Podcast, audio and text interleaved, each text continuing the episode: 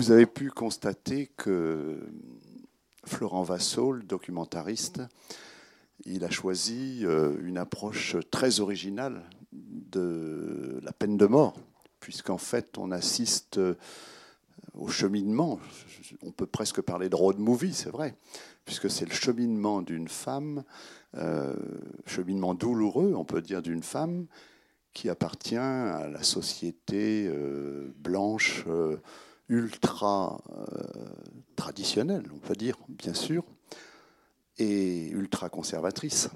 Donc c'est un film que je trouve très très riche. Alors pour lancer et éclairer l'échange, je me propose d'abord de poser deux questions, enfin une, une, question à chacune de nos invités, et ensuite, naturellement, vous pourrez poser les questions euh, que vous souhaitez. Alors, Madame Sassoubi, je voulais euh, d'abord vous demander euh, comment vous avez ressenti cette sacrée expérience, parce que dans le film, Lindy Lou dit à un moment, à une euh, de ses amies, elle dit ben, Crois-moi, ça a été une sacrée expérience. Et en fait, vous avez vécu la même chose, pratiquement. Est-ce que vous pouvez nous narrer un petit peu les circonstances? Oui, effectivement, c'est une, expérience hors norme, hein, euh, c'est le moins qu'on puisse dire, mais c'est avant tout une expérience humaine.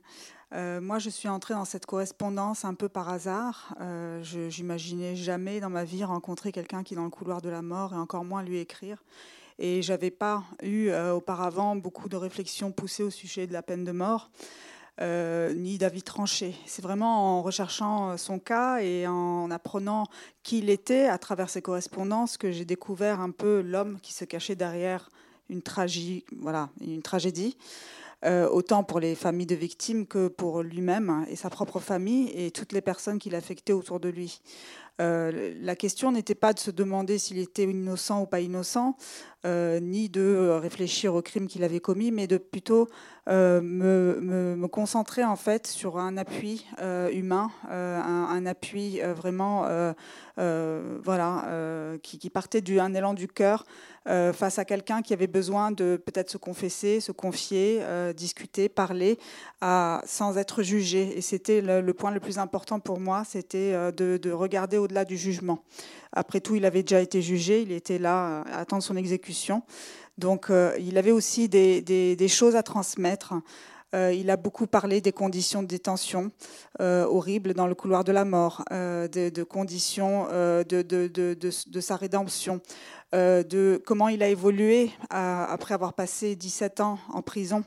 de là où il est parti et là où il est arrivé. Et ça m'a donné des leçons de vie, je dois dire aussi aujourd'hui, euh, qu'à travers son témoignage, euh, je, parle aujourd'hui à mes enfants euh, de voilà, de toutes les valeurs qu'il m'a aussi transmises, qui sont, je pense, des valeurs profondément humaines, certes, mais, mais, mais surtout un témoignage de la réalité de, de ce qu'est la peine de mort aujourd'hui.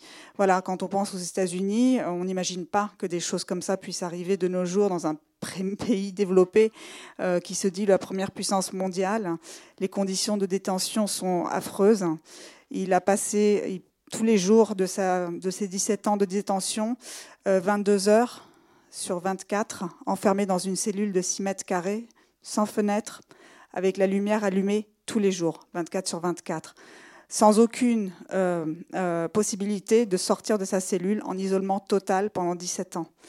Les visites, c'est une fois par semaine et c'est à travers une glace. Il n'a jamais touché à un être humain pendant 17 ans, même pas sa propre famille. Euh, la seule, le seul contact avec le monde, c'est la correspondance. Dans leur cellule, ils n'ont pas le droit à la télévision. Ils ont le droit juste, éventuellement, ceux qui ont un peu de sous de côté, que leur famille envoie, euh, droit de s'acheter des livres, et éventuellement une petite radio. Voilà. Euh, donc c'est le seul contact qu'ils ont avec le monde. Et, ces conditions de détention, je veux, dire, sont inhumaines. Et c'était la raison pour laquelle, euh, finalement, après avoir vécu cette expérience, je ne la regrette pas. C'est parce que j'étais aussi là pour tendre la main à quelqu'un et écouter ce qu'il avait à dire, au-delà du crime commis ou pas, parce que certains se disent innocents. Et dans le cas de Robert Pruette, que j'ai accompagné jusqu'à la fin, bah, il se clamait innocent. Et ça, ça laisse aussi euh, la place à un questionnement, de se dire la peine capitale, ben, il y a quand même un certain pourcentage de personnes qui sont exécutées et qui sont avérées innocentes après coup. Donc voilà, ça c'était un témoignage et je suis euh, là pour répondre à vos questions, éventuelles. Alors je vais maintenant poser une question aussi à Anne Denis euh, sur le système, euh, je dirais, judiciaire américain, parce que c'est vrai qu'il nous paraît souvent très complexe. moi, il y a par exemple un élément qui m'a surpris tout à l'heure. lorsque deux femmes échangeaient, elles, reconnaissaient que la défense n'était pratiquement pas assurée. Hein. C'était, c'était ce qu'elle disait, les, les, les, les, avocats, ils disaient n'importe quoi, ils ne faisaient rien, etc. Ça paraît, ça paraît vraiment très étonnant. Alors, Anne-Denis, je voulais d'abord vous demander euh, comment on devient juré exactement euh, dans un jury euh, criminel aux États-Unis. On devient juré quand on a son nom sur une liste. En général, c'est la liste des permis de conduire, parce que c'est une liste qui est beaucoup plus exhaustive que, d'autres listes, par exemple les listes électorales. Et vous êtes tiré au sort. Et en général, pour un jury, donc euh, un jury qui va comporter 12, euh, 12 euh, jurés plus deux suppléants, on peut convoquer 100 personnes, voire plus. Et l'accusation et la défense peuvent récuser les jurés. Alors, premièrement, pour être juré, vous, devez, vous ne devez pas être abolitionniste. C'est-à-dire que vous êtes, si vous ne voulez pas voter la peine de mort, vous êtes éliminé d'office. Ce qui pose problème parce que cela veut dire qu'on élimine déjà au moins 40% de la population euh, des États-Unis, puisque euh, euh, on est maintenant à 55% de personnes qui sont plutôt pour la peine de mort et 45% contre. Donc, sur, pour devenir juré, de toute façon, vous ne pouvez pas être juré si vous n'êtes pas pour la peine de mort. Et l'accusation et, la défense peuvent récuser, alors, euh, soit en donnant des, raisons, soit sans donner de raison. Et on a vu des, procès où, par exemple, euh, des procès d'Afro-Américains avec un jury entièrement blanc. Euh, donc, il se pose souvent une question de discrimination ou bien on prend un, Afro-Américain dans le jury. Euh, mais on sait que c'est un Afro-Américain qui a une certaine euh, tendance plutôt à haïr ses, congénères. Donc être juré, c'est effectivement une, un citoyen ordinaire qui est choisi sur la liste. C'est un citoyen qui est favorable à la peine de mort. Et comme on le dit euh, dans le film, ils vont suivre les instructions du juge. Le problème, c'est que quelquefois, ils ne comprennent pas les instructions du juge. Et par ailleurs, ils ne mesurent pas, parce qu'on ne leur donne pas souvent les, circonstances atténuantes ou les circonstances aggravantes. En général, les circonstances aggravantes, si, parce que c'est le procureur qui les présente. Mais les circonstances atténuantes, ce sont les avocats qui les présentent. Et comme euh, Philippe l'a dit, euh, euh, les avocats, ça coûte cher. Ça coûte cher parce que ce n'est pas comme en, en, France. Là, vous êtes, un meurtre a été commis, on arrête une personne qui est euh, présumée coupable et tout va démarrer de là. Il n'y a pas d'instruction. Donc l'instruction, elle va se faire euh, après, après que la personne ait été arrêtée. Et donc pour pouvoir balancer l'instruction, il va falloir faire trouver des témoins, faire peut-être des recherches, ADN, etc. Et ça coûte très cher. Or, 95% des personnes condamnés à mort sont indigents. Donc ça veut dire qu'ils ne peuvent pas payer les avocats. C'est l'État qui va les payer. Et c'est mal payé. Donc très souvent les avocats sont incompétents. n'ont aucune expérience d'un procès pénal avec peine de mort, ou bien pas très concernés. On a, vu des avocats qui étaient ivres pendant les, procès ou qui dormaient. Donc voilà. Donc le résultat, c'est que être juré et devoir décider de la vie ou de la, mort d'une personne sans avoir toute l'histoire de cette personne, eh bien, ça pose des problèmes. Et on voit bien que Lindy Lou, elle a été profondément marquée par cela. Merci. Est-ce qu'il y a des personnes qui souhaitent poser des questions sur ces, deux aspects que nous avons abordés? Ah oui, bon, c'était pas. Alors, donc, euh, moi, je voulais vous demander, euh, Madame Assoumi, je voulais vous demander, par exemple, euh, est-ce que vous avez observé, puisque vous avez été dans un pénitencier, est-ce que vous avez observé qu'il y a, je ne sais pas moi, des, prises de conscience chez le personnel? Est-ce que la peine de mort euh, passe comme ça facilement ou est-ce que vous sentez qu'il y a des tensions euh, quand même euh, parmi, par exemple, les, parmi les, les, gardiens ou dans le personnel pénitentiaire? Alors, quand je me suis rendue dans la prison où était le détenu, euh, c'était la première fois que je le rencontrais et en fait, euh, il a eu euh, sa, date d'exécution a été annoncée peu, peu après avoir commencé la correspondance. Donc, je, me suis dit que c'était le moment de lui dire au revoir et autant le faire personnellement. Je suis allée au Texas et je suis rentrée dans ce qu'ils appellent les prisons supermax. c'est là où on détient les personnes dans le couloir de la mort. Donc, c'est des, des prisons super sécurisées. Et je suis arrivée là, j'avais jamais mis les pieds de ma vie dans une prison encore moins une supermax aux États-Unis. Euh, donc j'étais déjà dans un état euh, très très euh, anxieux. Et, en rentrant, et après avoir été fouillé et avoir eu mes premiers contacts avec le personnel pénitentiaire, j'ai senti la tension aussi de leur côté à eux parce qu'ils savaient que la date d'exécution approchait. Hein, c'était, je suis arrivée trois jours avant.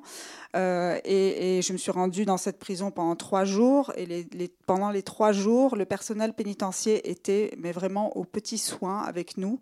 Euh, on était plusieurs personnes, y compris avec les détenus, et ils étaient désolés. Et ils nous prenaient en aparté en nous disant, bah, vous savez, il va nous manquer. Il était là pendant 17 ans. On s'est attaché à lui. Il y en a même une, une des gardiennes de prison qui a pris une photo avec lui parce qu'elle savait que c'était ses derniers moments, qu'elle ne le reverrait plus jamais. Euh, j'ai même assisté à une scène où euh, un des gradés euh, de, la prison, donc le capitaine, a pleuré. Voilà, quand, nous sommes partis et qui nous a donné ses effets personnels avec, bah, avec les papiers administratifs de la mise à disposition du corps. donc ces gens-là sont départagés parce qu'ils vivent un conflit un peu comme l'Indilou hein, entre le, leur tête et le corps. Et le cœur, c'est qu'ils font leur travail, ils sont là pour appliquer la loi et c'est leur métier. Et, euh, en même temps, ils, sont en contact avec ces détenus pendant de très longues années, souvent toute leur carrière et, ils voient les choses différemment. Ils voient des êtres humains, ils voient des, personnes qui, sont, qui ont, été transformées, qui ont, qui ont fait 20 euh, ans d'analyse derrière et qui n'ont plus du tout le même discours ni les mêmes comportements. Euh, et, bien sûr, on s'attache, hein, c'est ça l'être humain. Donc euh, les, gens à qui j'ai parlé euh, dans, ce cadre-là, ben, oui, je, l'ai remarqué, effectivement, sont touchés. certains d'entre eux rentrent le soir et ne veulent même pas en parler à leur famille et puis souffrent ensuite de ce qu'ils appellent le PTSD, c'est le, trauma, enfin, le post-traumatique. Euh, après, de, après euh, avoir pris leur retraite et ça, ça les hante pendant de nombreuses années. Euh, donc oui, c'est, je, je l'ai vérifié, voilà. Oui. Merci beaucoup. Est-ce qu'il y a une question? Oui, les allusions à, à, des sursis éventuels par rapport à l'exécution. J'aimerais comprendre aussi pourquoi aux États-Unis, il y a des gens qui sont, alors qu'ils sont, enfin, condamnés à mort et ils sont 17 à 20 ans dans le couloir de la mort. Comment ça s'explique? Alors le temps, le temps moyen est à peu près de 14-15 ans suivant les États. Euh, le système est, un, premier, un premier procès donc, euh, qui se déroule en deux phases et ce sont ça va être le même jury. Le premier jury va décider de la culpabilité. C'est-à-dire, elles vont dire, oui, nous reconnaissons que cette personne est coupable de ce meurtre. Une fois qu'il a été reconnu coupable, il y a une deuxième session, avec le même jury normalement, qui va décider de la sentence. Et c'est pendant cette seconde phase que l'on va présenter les circonstances aggravantes ou atténuantes. Et c'est là que, par exemple, joue la mauvaise conduite des procureurs, parce que ça existe et il y en a beaucoup, c'est-à-dire qu'ils vont retenir certaines preuves qui seraient euh, au profit du prévenu, ou l'inexistence de la défense, pour différents motifs dont je vous ai parlé tout à l'heure. Et donc, un premier jugement va être porté. C'est là, ils ont voté la mort. Il y a un appel automatique. Et euh, au Texas, l'État du Texas paye, pour le premier appel, mais ensuite il ne paye plus. Hein. Euh, vous avez à peu près neuf niveaux d'appel. Ce qui veut dire qu'entre chaque appel, il y a un temps très long qui passe. Et donc, on se retrouve avec des, prisonniers qui, passent 15, 20 ans, voire 30 ans hein, dans les couloirs de la mort. Et on voit des prisonniers qui décident de ne plus faire appel parce qu'ils veulent en finir. Parce que chaque fois qu'il va y avoir un nouvel appel, euh, la pression est très très forte parce qu'ils se disent qu'est-ce qui va se décider? Et il faut savoir aussi que très souvent, euh, quand il y a eu un premier jugement, la première, la première sentence qui a suivi, c'est sur le fond. Mais ensuite, dans les appels, vous ne revenez pas sur le fond, vous revenez que sur la forme. C'est-à-dire, les avocats vont dire, ben, on n'a pas présenté telle circonstance. Et il faut savoir qu'il n'y a quand même pas beaucoup de, pas beaucoup de procès qui voient le, premier jugement euh, infirmé. Donc, euh, et, après, si vous voulez, alors il y a, toute, une série d'appels. Il y a la cour d'appel, puis après vous avez, euh, la Cour suprême de l'État, et puis après vous avez aussi des, appels latéraux, collatéraux, c'est-à-dire euh, le même, le première instance, puis l'appel, etc.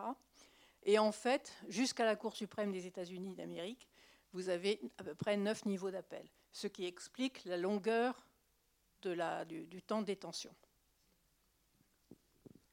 J'ai une question ici. Euh, peut-être euh, on peut entendre plusieurs questions à la suite. S'il y a d'autres questions, et vous vous débrouillerez pour répondre.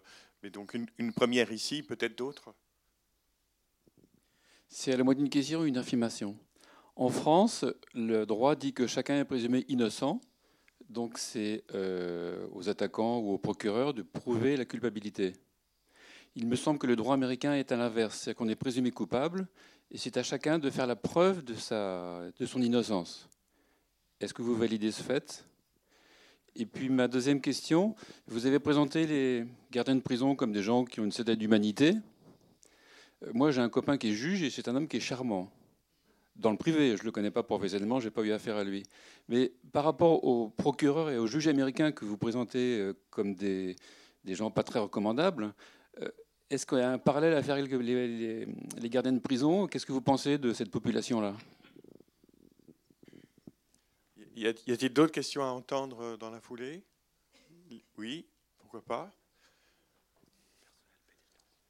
Euh, oui, c'était en fait la question par rapport euh, à la condamnation par le, par le jury. J'ai entendu dans le film que s'il y avait eu une personne dans le jury qui avait qui s'était prononcée contre, l'homme n'aurait pas été condamné à mort. Alors, il faut l'unanimité du jury ou comment ça se passe en fait?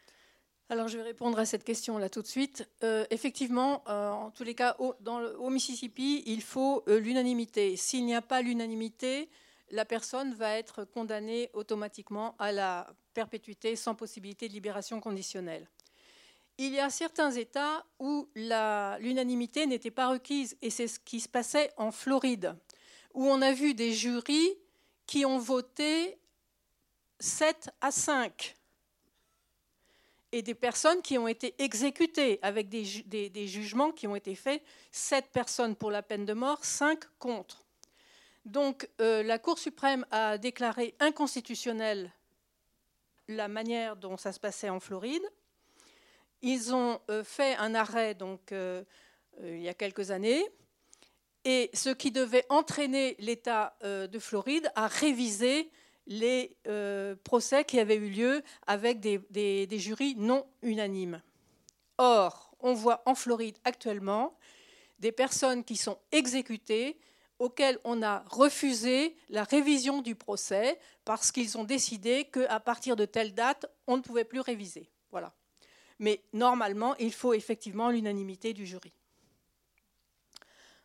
Alors, donc, euh, la mauvaise conduite des, procureurs euh, n'est pas, euh, c'est pas, pas chaque procureur qui, qui, qui, se conduit mal. Mais ce que j'ai voulu dire, c'est qu'il y avait des procureurs qui s'étaient conduits, qui s'étaient mal conduits. Et on a vu dernièrement, et ça c'est très intéressant, des procureurs qui ont été élus, parce que vous savez que dans les États fédérés, les procureurs sont élus, les juges aussi, ce qui implique quand même aussi un peu de clientélisme parfois. Hein. Euh, dernièrement, on a vu dans plusieurs États des procureurs qui, pendant leur campagne, ont déclaré qu'ils ne requerraient pas la peine de mort. Et ces procureurs ont été élus. Ce qui voudrait dire qu'il y a quand même un mouvement dans la population qui serait effectivement moins euh, persuadé que la peine de mort soit une solution. Euh, la deuxième partie de la question, c'était sur ah oui sur euh, présumé coupable ou présumé innocent. Comme je vous ai expliqué, en fait, il n'y a pas d'instruction comme en France. Donc, euh, l'accusation va essayer d'avoir des preuves de la, donc soit des preuves circonstancielles, donc, et puis des, des traces ADN, l'arme, etc., des aveux, des témoignages, etc. Et puis la défense, elle va essayer de trouver des, effectivement euh, d'autres témoignages qui vont prouver que la personne n'était pas là, euh, vont demander des, ils vont demander des, analyses ADN pour prouver qu'effectivement ce n'est pas la personne qui était là, etc. Mais comme je vous l'ai dit, ça coûte très cher. Et donc, bien souvent, on voit que euh, la défense, par faute de moyens ou de compétences, n'a pas apporté son aide l'aide qu'il aurait fallu euh, aux prévenus. Voilà. Mais euh, bon, c'est vrai que l'argent aux États-Unis, ça, ça joue un très grand rôle parce que ça coûte très cher, très cher. Si bien que maintenant, on voit des États américains qui se disent que ben, peut-être, euh, peut-être ce serait bien de de ne pas continuer à condamner à mort parce qu'avec tous les appels, etc., ça coûte des fortunes et ce sont les contribuables qui payent. Alors ce n'est pas un très bon argument pour les abolitionnistes, mais ça marche de temps en temps. Oui, il y a quelqu'un là-bas. Euh, moi, j'avais juste une question parce que vous avez dit qu'on ne pouvait pas être juriste si on était abolitionniste, mais comment le gouvernement il sait qui est abolitionniste et qui n'est pas? Eh ben, on vous pose la question et on, fait, on, vous pose la question. Euh, il y a, vous avez un grand, un grand questionnaire à répondre et euh, on vous, enfin pas un grand questionnaire, mais on vous pose des questions assez précises en disant voilà dans quel cas, etc. Et euh, quelques questions sont, posées de manière un petit peu ambiguë, vous voyez? Et donc, si on vous sent pas très, pas très net, c'est clair, vous serez récusé. Euh, Enfin, moi, je voulais poser une, peut-être une dernière question au sujet de ce qui se passe aux États-Unis. On va continuer, bien sûr, on va parler des autres pays aussi, mais moi, je suis très étonné d'avoir découvert qu'en Californie, euh, il y avait le plus de détenus dans les couloirs de la mort, alors que on a souvent, quand même, enfin, dans les médias, on propose souvent une image ultra-libérale de la Californie, et à juste titre parfois sur le plan de l'écologie, même sur l'accueil des migrants. Hein euh, bon, comment on arrive à cette distorsion entre d'un côté donc une politique euh, quand même plutôt libérale et de l'autre côté ces couloirs de la mort qui forcément sont une horreur. Alors le couloir de la mort en Californie, c'est le, plus grand couloir de la mort des États-Unis. Il y a plus de 700 personnes. Depuis euh, la reprise des exécutions en 1976 jusqu'à aujourd'hui, ils ont exécuté 16 personnes. Donc vous voyez, leur couloir, il, se vide lorsque les, prévenus, les condamnés sont, meurent de cancer, de maladie, etc., enfin, etc., mais pas par exécution. Hein. Et c'est pour ça que ça fait deux fois que l'État euh, euh, est, est, à la limite de voter l'abolition. Néanmoins, c'est dans la culture. C'est dans la culture. Euh, c'est tout à fait œil pour œil, dent pour dent. Il mérite la mort. Vous l'avez entendu dans le film. Hein. il a tué, il mérite la mort. Il y avait un, jeune afro-américain, son père a été condamné à mort euh, parce qu'il avait tué sa mère. Et le jour de l'exécution de son père, il a dit j'ai perdu ma mère quand mon père l'a assassinée. J'ai perdu mon père quand l'État l'a assassiné. C'est meurtre contre meurtre. Et c'est ça que, euh, en fait, on se rend compte maintenant qu'il y a quand même un changement un peu dans les, euh, dans les jugements, parce qu'il y a eu aussi beaucoup de procès où on, après enfin, on a eu un doute sur l'innocence, il y a quand même depuis 72 euh, 163 personnes qui étaient condamnées à mort, qui sont sorties, donc ça c'était laissé les vivants, parce qu'on n'a pas fait de, recherche sur, les, sur ceux qui ont été exécutés, mais parmi les vivants, il y en a quand même 163 qui ont été innocentés. Hein? Euh, c'est pas, c'est quand même quelque chose. Hein Alors on a, alors on a, vous êtes la troisième. Alors, on va les prendre. on va entendre dans l'ordre. Il y a une première question. Après, il y aura d'autres dans la foulée. Euh, question pour plutôt simple remarque. Euh, est-ce que vous pourriez nous donner enfin, quelques indications sur les règles déontologiques concernant les, les jurés américains, y compris après la cessation de leur fonction Ce par comparaison avec notre droit français, euh, qui euh, rendrait de fait impossible de tels témoignages, étant donné que les jurés d'assises euh, doivent observer le secret sur le contenu de leur délibération, leurs motivations intimes, même après la cessation de leur fonction. Ça, c'était une première question. Deuxième question, toujours bon, de l'ordre du droit comparé. donc, vous avez fait, Madame, donc référence à des jugements où euh, donc apparaissaient des divergences euh, entre donc les différents jurés sur la, sur la sentence.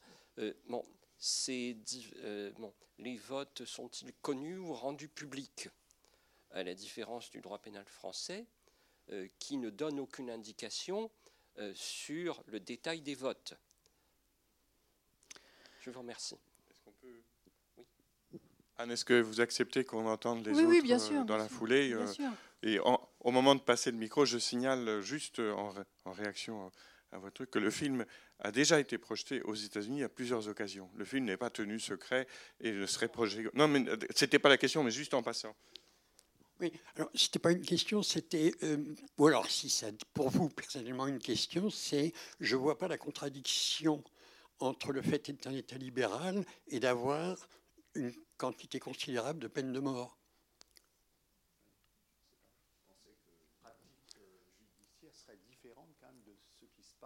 Oui, mais le choix du libéralisme, parce que c'est de ça dont vous parlez, le choix du libéralisme n'est pas un choix qui empêcherait la peine de mort, bien au contraire. C'est-à-dire que moi, il me semble que je, ne connais pas la question, je connais pas la question bien sûr euh, en détail, mais il me semble qu'il y a peut-être quand même une opposition entre la côte, la côte ouest, et l'intérieur de la Californie. Je, pense que euh, on a vu un petit peu la même chose euh, dans ces coins reculés du Mississippi, qui sont en effet hyper conservateurs. Hein, on l'a bien vu. il est possible qu'en Californie, il y ait aussi deux populations très différentes. Et dans les comtés les plus reculés de Californie, c'est peut-être que là, c'est peut-être là que les jugements euh, les plus expéditifs se, sont donnés. C'est possible aussi. Mais je ne connais pas assez la question. Non, mais je crois qu'on est sur deux sens bien différents du mot libéralisme. Oui, oui, oui. L'un qui est le libéralisme opposé au dirigisme n'empêche pas, de, etc. Euh, euh, c'était où la question? Bonsoir. Alors, tout à l'heure, dans le film, on a entendu qu'il y avait des instructions qui étaient données aux jurés et qu'ils devaient suivre ces instructions qui étaient notées ou dites ou formulées. Et du coup, je me demandais si c'était des instructions sur... Euh, par exemple, on dit quand il y a tel, euh, tel élément qui est apporté, il faut dire oui pour la peine de mort. Oui, dans ce cas-là, est-ce qu'ils ont vraiment une liberté pour choisir peine de mort ou pas peine de mort? Euh, donc là, je vais répondre à celle-ci, puis après, je, vous parlerai des jurés. Sur. Bon, il y, a des, instructions qui sont données par le juge en disant aux jurés voilà, vous allez mesurer les, circonstances aggravantes et les circonstances atténuantes. Si vous, si vous considérez qu'il y a plus de circonstances aggravantes, vous allez voter pour la peine de mort. Ok. Euh, après, le problème, c'est de présenter toutes les circonstances, qu'elles soient atténuantes ou soient aggravantes. Euh, c'est aussi, euh, enfin, vous avez vu, les jurés, ce sont des citoyens ordinaires, et vous vous retrouvez dans un, dans un procès. normalement, ils, ils, devaient être, ils sont séparés, ils peuvent plus pas parler avec l'extérieur, etc. Euh, donc, euh, sur les gros procès, on les voit, ils sont, euh, ils sont parqués dans un hôtel, ils ont interdiction de communiquer avec l'extérieur. bon, c'est dur à vivre. Hein c'est dur à vivre. Et effectivement, il y a des gens qui vont. il se passe dans un groupe humain, il y a souvent un leader qui sort. Hein et donc, c'est les personnes qui sont pas très, euh, qui savent pas trop, euh, bah, elles vont suivre un peu le, le, chemin euh, montré par, celui qui sait mieux. Voilà. donc, pour les, les, jurés, effectivement, vous avez entendu que le juge a demandé à chaque juré, et le jury n'était pas enfin, été ouvert au public, donc on sait qui, a, voté hein, pour ou contre. Euh, par la suite, euh, il n'y a pas d'obligation pour les jurés euh, de, se taire sur les délibérations, c'est-à-dire sur la sentence, sur le vote de la sentence. Et là, j'ai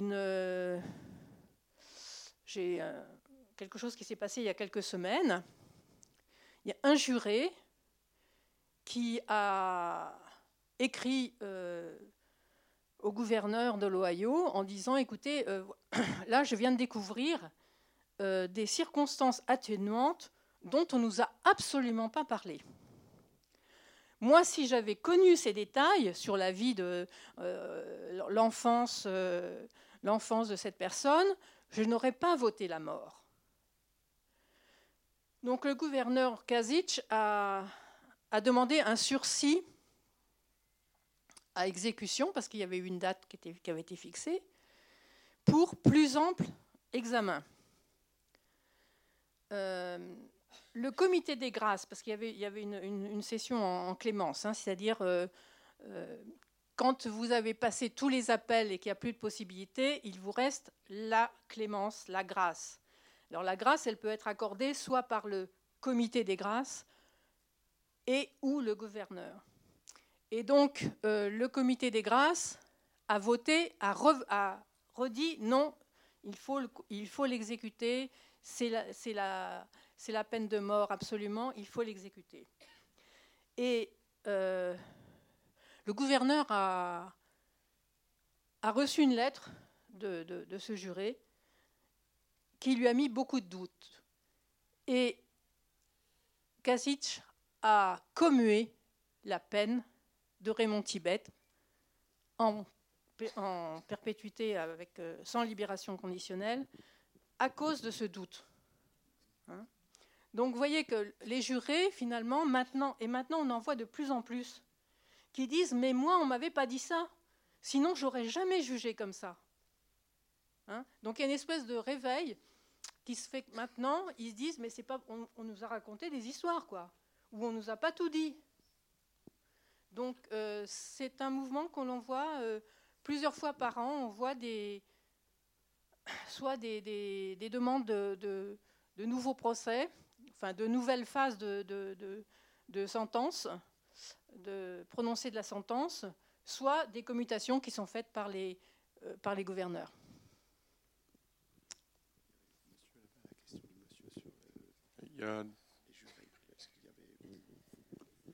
Oui, mais c'est ça le vote. Oui, on, sait. Donc un juré, euh, il n'est pas tenu au secret. Et on, sait, à partir du moment où, dans la salle d'audience, euh, euh, chaque juré euh, nommément est, interrogé et dit ce qu'il a fait. On peut continuer. Il y a d'autres questions ou réactions par rapport au film. Je dois dire que, pour ma part, j'étais très touché, frappé par une espèce de simplicité, sincérité. Des il on a vu que elle, elle, essaye de contacter. Il y a une ou deux personnes qui refusent de, la recevoir. Euh, ne me relancez pas par téléphone, s'il vous plaît, de grâce. Mais euh, je trouve, moi, j'ai trouvé extrêmement étonnant cette euh, possibilité de reprendre 20 ans après. Je trouve que c'est une, une, humanitude, je dirais, de, ces échanges entre jurés, moi, qui m'a, j'ai envie de dire, qui m'a énormément touché, touché, personnellement, comme ils ont dû être touchés. Encore une, une remarque et à peine une question, mais quand même, je suis absolument étonnée, mais pas trop surprise non plus, du nombre de personnes croyantes, pratiquantes a priori, parmi les jurés. Et ça reflète sans doute euh, la population américaine dans sa généralité. Et comment ça se fait qu'une société comme celle-ci est encore avec la peine de mort, la condamnation à mort, alors qu'elle est si euh, croyante et pratiquante. Enfin, moi, je trouve ça antinomique, mais euh, bon, voilà, je voudrais avoir une explication. Je suis sûre qu'Akat pourra répondre aussi. Là, ce, là, ce sont surtout, ce sont des baptistes, et les baptistes, ils se basent sur l'Ancien Testament, œil pour œil, dent pour dent. Hein. Euh, L'Église catholique a absolument, enfin bon, ça a pris quelque temps, mais là maintenant, c'est très clair. Euh, les toutes les, prêtres catholiques et les, évêques, etc., euh, aux États-Unis euh, sont contre la peine de mort et le disent tout à fait ouvertement. Les protestants aussi. Euh, les, anglicans aussi. Hein. les rabbins aussi. Hein. Là, on se retrouve avec vraiment une frange particulière, l'Église baptiste qui, je vous dis, fonde sa, sa foi sur l'Ancien Testament avec œil pour œil, dent pour dent. Il y a d'ailleurs un document sur la table de documentation avec les, positions euh, bah, des, églises. Mais avec cette nuance qu'on pourrait mettre, parce que les baptistes sont aussi des protestants, enfin bon, je ne peux rien, c'est comme ça, mais euh, cette nuance aussi qu'entre euh, ce que les institutions, j'aime pas ce mot-là, mais enfin bon, ce que les, églises disent officiellement et ce que les membres des églises euh, euh, vivent et réagissent, il peut y avoir euh, de la marge. Quoi, hein, voilà. Donc, pour information, pour si ça vous a échappé, je peux ajouter, Anne, que pour sa part, l'Église catholique, moi je ne suis pas catholique, mais ce n'est pas le problème, l'Église catholique a pris la décision début août de cette année, c'est tout récent, d'inscrire officiellement, de changer un document très officiel et universel dans l'Église catholique qui s'appelle le catéchisme de l'Église catholique, où euh, un, paragraphe 267, je crois, a été modifié pour être cette fois-ci catégorique quant à la peine de, mort, à l'exclusion de la peine de mort, puisque dans une rédaction antérieure, elle n'était pas souhaitable, elle ne devait être appliquée que s'il n'y a pas d'autre solution. Dans la rédaction actuelle, l'Église catholique est officiellement engagée et partout pour l'abolition de la peine de mort. Mais bon, pardon? Non, l'Église presbytérienne des États-Unis, d'accord. Est-ce qu'il y a bah, des questions, réactions euh euh, Moi, je voulais, je voulais poser une question à Madame Assoumi ah. aussi. Est-ce que l'expérience que vous avez eue donc, de cette correspondance avec le détenu vous a, je ne sais pas moi, transformé ou est-ce que vous, vous avez expérimenter quelque chose de, nouveau? Et est-ce que vous avez vraiment, euh, par exemple, envie de, de nouer une correspondance à nouveau avec un détenu alors oui, euh, c'est une expérience qui m'a profondément transformée, hein, euh, comme le disait Lindy Lou aussi elle-même. je pense qu'on ne traverse pas une, expérience comme ça sans, être touché ou sans changer un petit peu son point de vue sur certaines choses ou, ou, euh, même euh, refléter un petit peu et penser tout simplement aux valeurs humaines. Et, je pense que je reprendrai, oui, à un moment donné, euh, une, correspondance avec un condamné à mort, bah, que pour poursuivre ce dans quoi je me suis lancée, et aussi par un peu maintenant, du coup, esprit militantisme, vu que j'ai beaucoup, beaucoup appris sur le sujet. Et il y a des choses que je trouve qui sont tout simplement inacceptables. Et c'est justement en faisant des petites actions comme ça que je participe à un changement que j'estime vraiment euh, euh, primordial.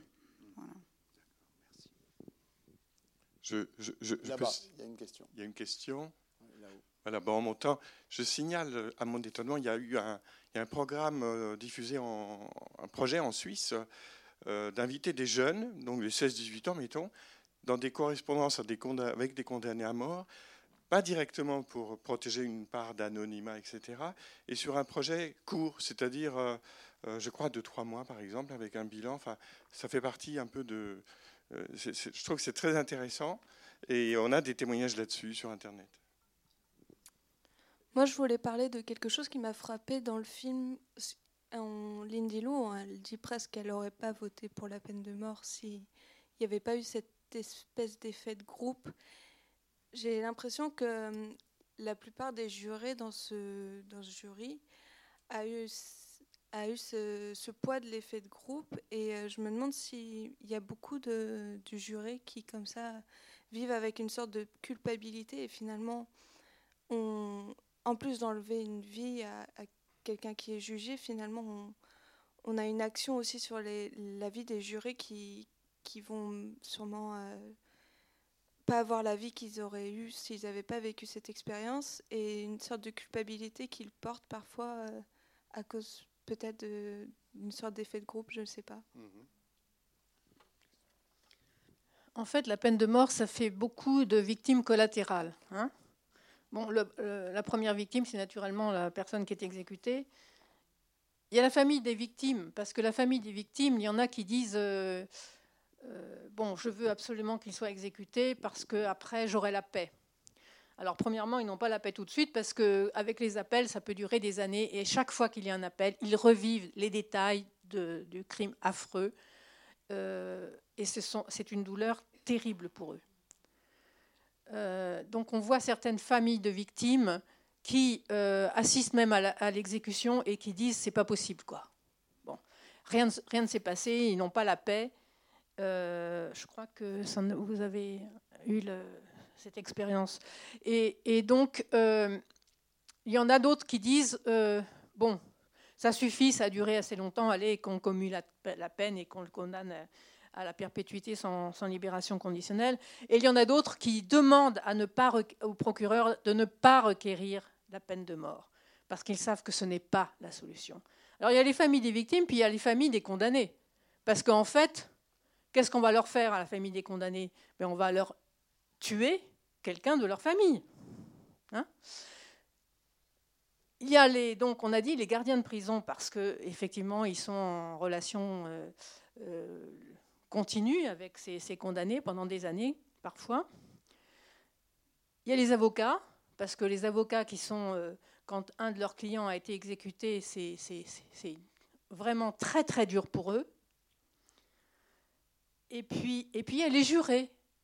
Hein. et c'est ce film qui montre, c'était la première fois qu'on voyait vraiment un film qui montre l'impact de la décision de la sentence que l'impact a sur les jurés et sur leur vie entière. Hein. Donc effectivement, la peine de mort, c'est vraiment, euh, ça fait beaucoup de victimes. Alors, euh, peut-être, euh, vous pouvez parler de,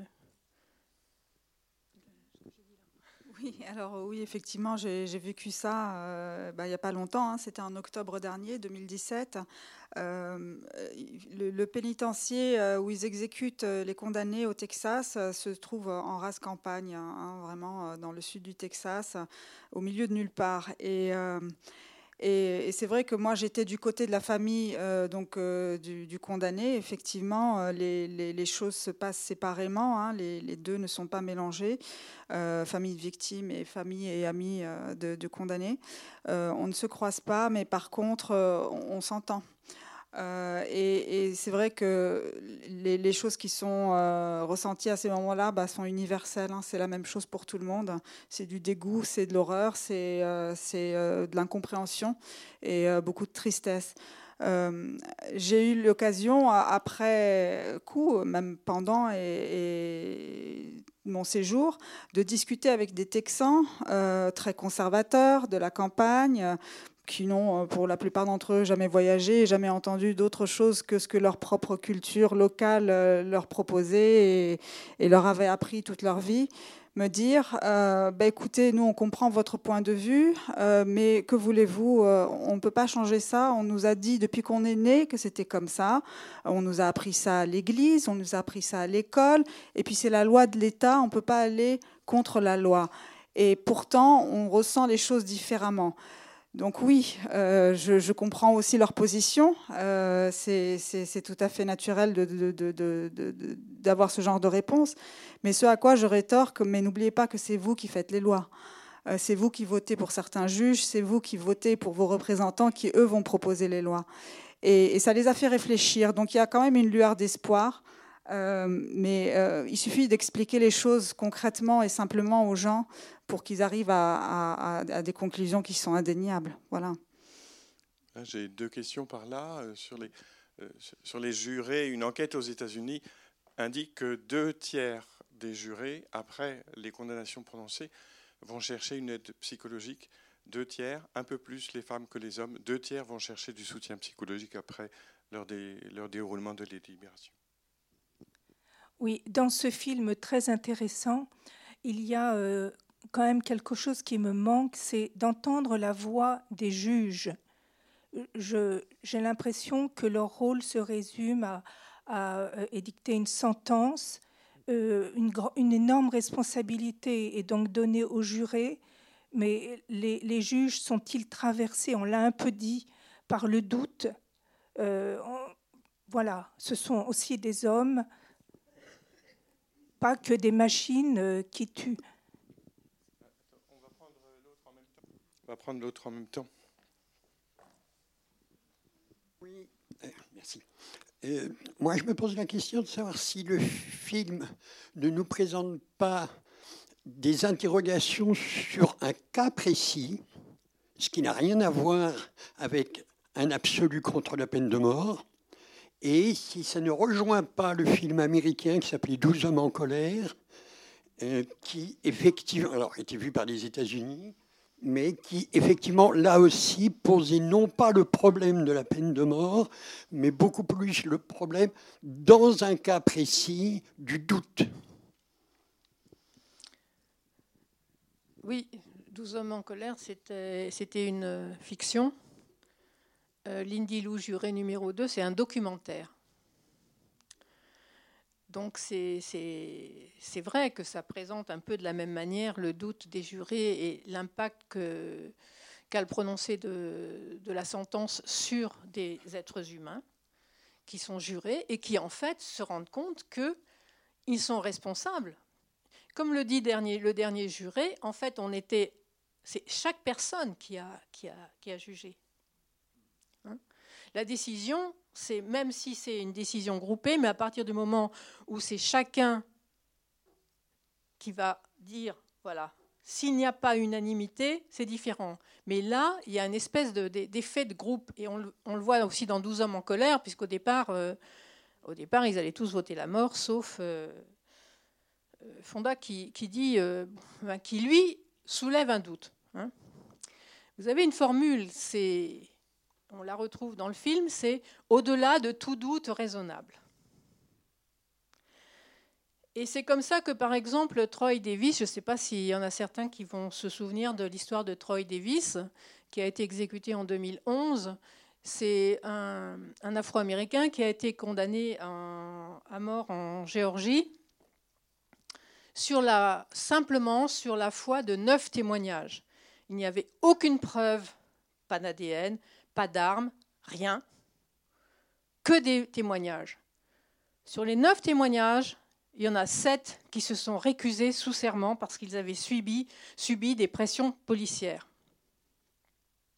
Parce que c'était des gens qui euh, euh, avaient fait des petits délits, etc. Et donc on leur a dit, euh, si tu dis pas que c'est lui... La question était si c'est un film sur un cas particulier ou si c'est un film un peu général sur la peine de mort, les jurys. Oui, mais c'est pas, c'est, là je dis c'est un, documentaire. Oui, Donc c'est automatiquement sur un sur un, cas euh, un cas particulier. Euh, un, film sur euh, Enfin, les, les, grands films sur la peine de mort, ils sont toujours illustrés en général par des, par des cas particuliers. Je ne sais pas si vous avez vu Into the Abyss de Werner Herzog. c'est un film excessivement puissant il se base sur des cas particuliers, parce que le cas particulier va illustrer, la thématique, la problématique. Parce que qu'est-ce qui se passe dans la peine de mort? Vous avez une personne qui a tué, souvent de manière horrible. Il tue très souvent d'ailleurs sous, euh, enfin je veux dire, c'est assez rare d'avoir des, des, meurtres de sang-froid, comme on dit. Hein que ceux qui vont mourir de sang-froid, euh, qui vont tuer de sang-froid, eux, ils vont imaginer que jamais ils seront pris, hein, parce que sinon, ils ne feraient pas ça. Mais les autres, c'est souvent sous l'emprise de la passion, de la drogue, de l'alcool, etc. Et donc, et donc finalement, euh, ce sont des êtres humains qui, à un moment donné, effectivement, commettent ce meurtre et l'intérêt, c'est de savoir si l'État, peut dire, la société peut dire, je vais faire la même chose que cette personne a faite. Il a tué, il a commis un meurtre. Est-ce que moi, la société, je vais commettre aussi un meurtre? Voilà. N'est pas le film, ça c'est la, la thématique, c'est la peine de mort. Mais là, c'est. Oui, mais ça illustre souvent, c'est souvent illustré par un cas particulier, parce que d'abord pour que. on va peut-être, je ne sais pas, est-ce qu'on revient avec le film sur euh, avec la personne puisse juger du, On a une question ici. Je ne sais, je pense que ça risque d'être la dernière parce que on va essayer de tenir un peu un horaire. Plus, bah, je suis désolée si ça revient sur une question qui a déjà été posée, mais pour moi, le, recours à un jury euh, avait pour objectif euh, d'augmenter le nombre de décideurs, de représenter euh, la population et du coup obtenir une décision objective. Et j'ai l'impression que le tri entre la présélection abolitionniste ou pas peut, peut en fait amputer cette objectivité déjà. Et alors est-ce qu'il y a un... Notamment si à l'issue du tri, certaines personnes continuent à pas comprendre les règles. Enfin, je, je, Est-ce qu'il y a un autre euh, motif pour faire appel au jury que juste l'objectivité euh, de la, de la décision? Poser la question sans fin de la possibilité de, de, de fixer qui peut être jury. Alors ça remonte à très loin, hein, parce que c'est dans la Constitution américaine. Alors, euh, en France aussi, on a des jurys d'assises. Donc, c'est dans la Constitution et non pas dans un amendement, mais dans la Constitution, il est marqué qu'effectivement, et puis vous avez l'amendement numéro 4 qui dit que toute personne euh, doit être jugée par un jury. Hein. Ça, ça date de 1791. Donc, vous voyez, il y a quand même, ça fait un moment. Et effectivement, ce que vous dites, c'est que les jurys ne sont pas, entre guillemets, impartiaux. Hein, puisque déjà on fait un tri dans ceux qui peuvent être dans le jury ou pas. Hein. Donc euh, c'est biaisé. J'ai un autre exemple, par exemple, au, Japon, ils ont introduit des, jurys, euh, des, jurys populaires, parce qu'avant c'était uniquement des juges qui, prononçaient la, sentence. Et euh, ils se sont rendus compte qu'ils bah, devaient souvent reprendre les sentences les sentences euh, prononcées par les jurys populaires parce qu'elles étaient euh, incohérentes. Hein. de même, euh, maintenant, en Chine, ça, peut arriver aussi. Dans certains cas, ils ont aussi mis des, jurys populaires et la Cour suprême revoit systématiquement toutes les condamnations à mort. Donc la question se pose, c'est effectivement un jury est-il la solution? La solution, c'est de ne plus condamner à mort. Euh, moi, je pense que l'une des aberrations, c'est de prendre un citoyen lambda et avec, euh, avec tout ce que représente cette dame-là et de, lui donner une responsabilité. Je pense que là, la justice doit être professionnelle. Et moi, sincèrement, moi, je suis contre le jury citoyen. C'est trop lourd à porter. Euh, merci beaucoup pour euh, cette remarque euh, ou cette proposition qui pourrait ouvrir d'autres débats dans ces lieux ou dans d'autres lieux. Parce qu'en France aussi, hein, sans aller chercher aux États-Unis, il existe les jurys d'assises. Juste pour, pour donner en quelque sorte la. Non, parce qu'on va pas pouvoir. Je crois qu'on ne peut pas continuer le débat. ça m'intéresserait ou ça me toucherait de savoir que se lèvent les mains de ceux qui ont été un jour ou l'autre appelés, peut-être pas retenus, à être membres d'un jury en France. Il n'y a personne dans la salle? Un, deux, trois, quatre. Qui d'autre encore? Cinq. Il y en a qui se cachent. voilà, ça pourrait nous arriver, mais la peine de mort a été abolie en France en 1981. Je voulais juste rappeler que le 10 octobre, c'est la journée mondiale pour l'abolition de la peine de mort. Euh, j'espère que vous avez apprécié le débat.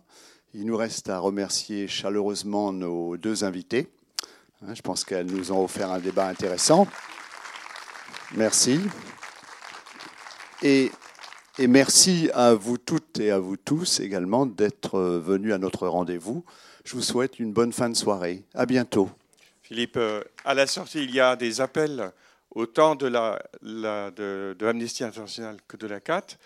Euh, voilà, on ne va pas vous les présenter parce qu'on ne va pas prendre euh, le temps. Pour des personnes qui sont condamnées à mort, dans l'un des cas, c'est le Vietnam. Pour vous, c'est Pour nous, c'est quelqu'un qui est détenu à Guantanamo et euh, un Malaisien.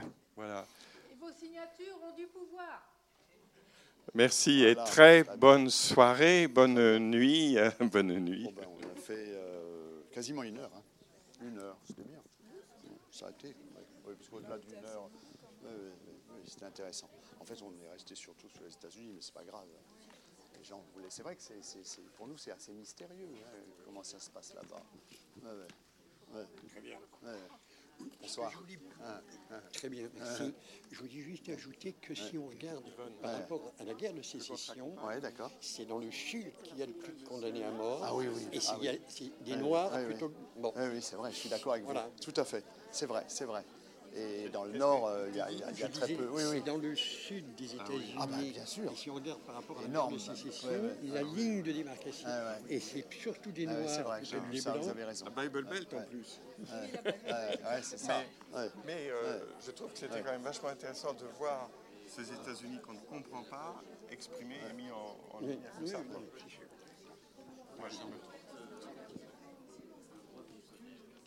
Bon. Oui, alors. J'ai vu ta petite camarade et elle a disparu. Notre affaire, alors comment, comment ça se. Parce que. Euh, ce qu'il faudrait, c'est que vous veniez voir. Parce que moi, ce que je crains, c'est que le niveau de français ne soit pas euh, suffisant. Ah ben d'accord. Non, mais je, mais je ne sais pas. Je ne sais pas. Parce que nous, mon groupe, c'est plutôt le niveau élémentaire. A1, A2, enfin entre les deux. Mais c'est pas. Euh, Parce que, je sais pas, mais venez voir un jour. Ah bah oui, c'est ça. Hein vous venez voir. Quel jour vous voulez venir Moi, je fais le mardi et le jeudi. Bonsoir Agnès. Allez, à bientôt. Toi, tu fais. Bah, oui, oui, oui, oui. Tu pas mon agenda. Euh, non. Bah, je vais ah, bah, vous. Oh. Non, non. Ouais, ouais, ouais. Parce que vous, vous, vous, rendez-vous, d'accord Vous venez à 9h15 euh, un jour, et comme ça, vous verrez. Je reviens. D'accord. Enfin, je suis là, dans les parages. Hein.